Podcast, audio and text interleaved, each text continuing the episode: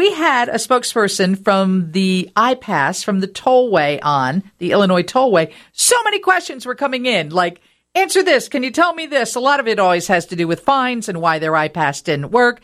Joelle McGinnis is with us, a spokesperson for the Illinois Tollway. Is that usually the problem? People don't update their credit card and then they want to know why their iPass isn't working? Keeping accounts up to date is definitely um, one of the um, first things that can make your iPass or your pay by plate service go wrong. So it's keeping your credit card up to date, it's making sure the license plates for your vehicles are current, um, and if you make sure that we have your phone number, your email, we um, the tollway sends notices to you before you get into trouble. So it's it's really great if you take at least once or twice a year, go online, check your account information, just like you do for any other service or credit card that you have.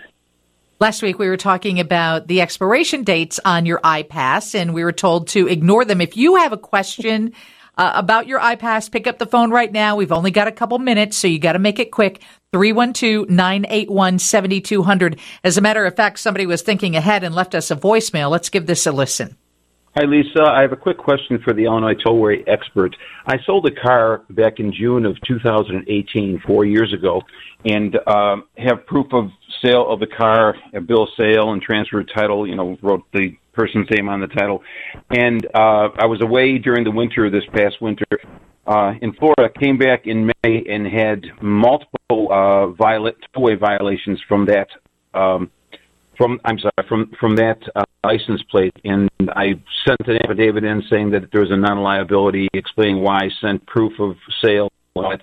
And I thought that took care of it because there were probably 15 or 20 of them. And I just received several more. So I'm not sure what to do. If you can please get that question answered. Sorry about being long winded here. I appreciate that. Thank you so much. It sounds like he needs to talk to somebody. It does indeed. um, it sounds like he started to take all the correct steps.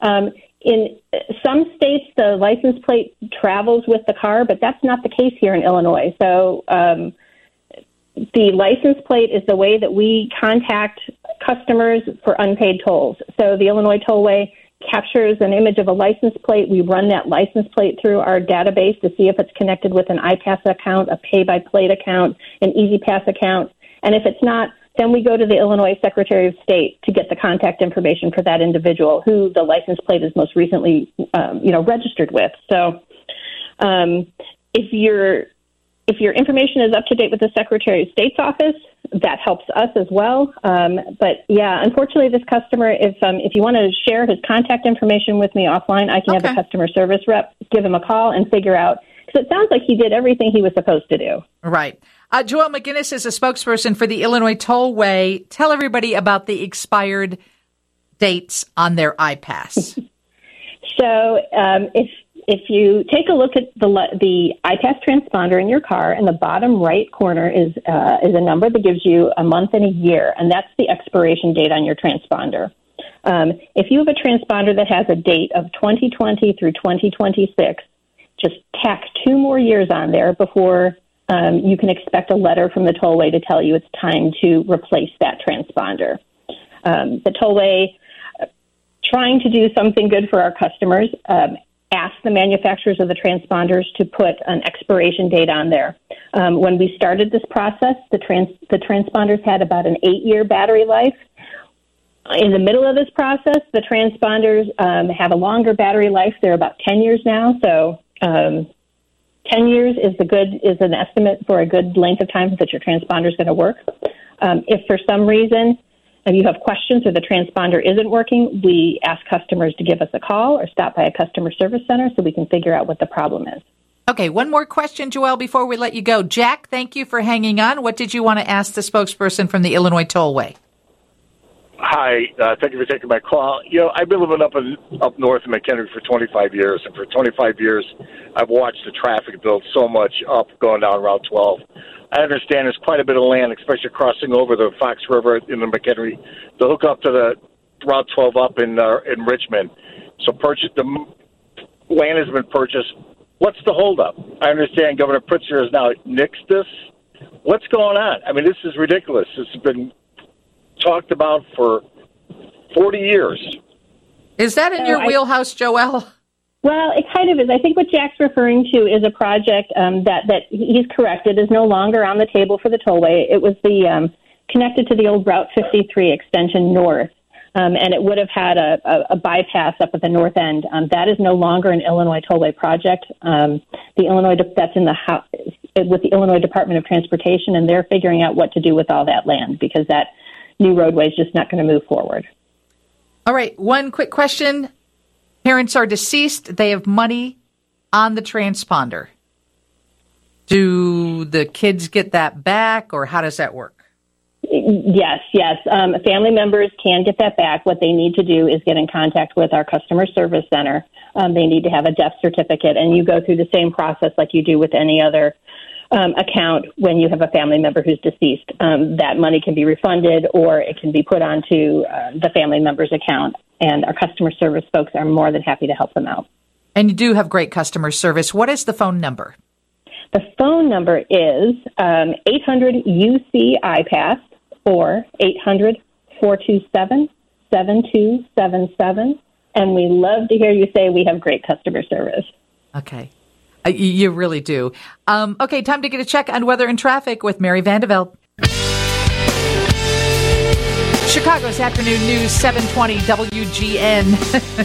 Joelle McGinnis, we're like, can you hang on one second? More questions are coming in. Every time we have a representative from the Illinois Tollway on the air, people flood us with questions. Rob, I know you've been hanging on, so go ahead and get your question in before we let her go.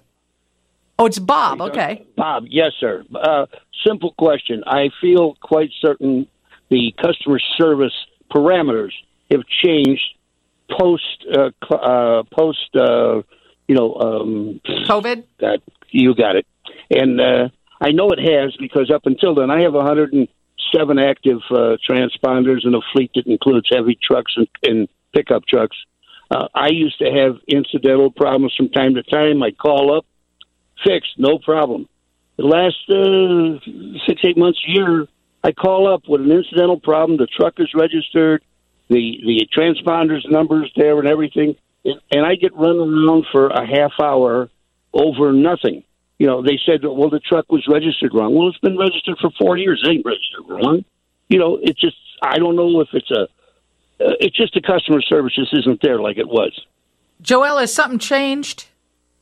Um, well, I mean, I, I don't know that something has changed. We do have a specific um, staff of fleet customer service representatives. So if Bob is calling into the 800 number, um, that's not where he should be directed. Um, we, be, because there are customers that do have large bulk transponders, um, as, as Bob mentioned, um, that's a different account management process than you know you and I who may have one or two. Right. So I would encourage Bob to ask for our fleet department in the iPass department, and that way he can get someone who knows exactly how to handle a big account like his. And in the past, when I, I've had all of my issues taken care of, I've screwed up a few times, and and so um, my interaction has mostly been with people who are visually impaired. Is that still the way it goes? Uh, so the Illinois Tollway does have um, call center services through the Chicago Lighthouse for the Blind, and some of they do employ people that are visually impaired, but not all their um, employees are. Um, we also have Tollway employees that um, take calls um, as well. So you may get someone from the Lighthouse, or you may get someone from the Illinois Tollway itself. Well, the people I've dealt with have been absolutely lovely. Before we let you go, everybody's texting saying, "Where does that tollway money go?" that tollway money goes right back into the Illinois tollway. Um, we do not uh, receive any state or federal tax dollars, and the money that comes into the tollway goes back into um, plowing the snow and, and having Illinois State Police there to patrol and having help trucks out to help customers when they um, have a flat tire, and for the call centers that are answering all the questions about iPass, and then of course. Um, you know all the great new roads and bridges that we're able to provide our customers. Thank you so much for joining us and answering all these questions. We appreciate it. Hey, anytime. Thank you.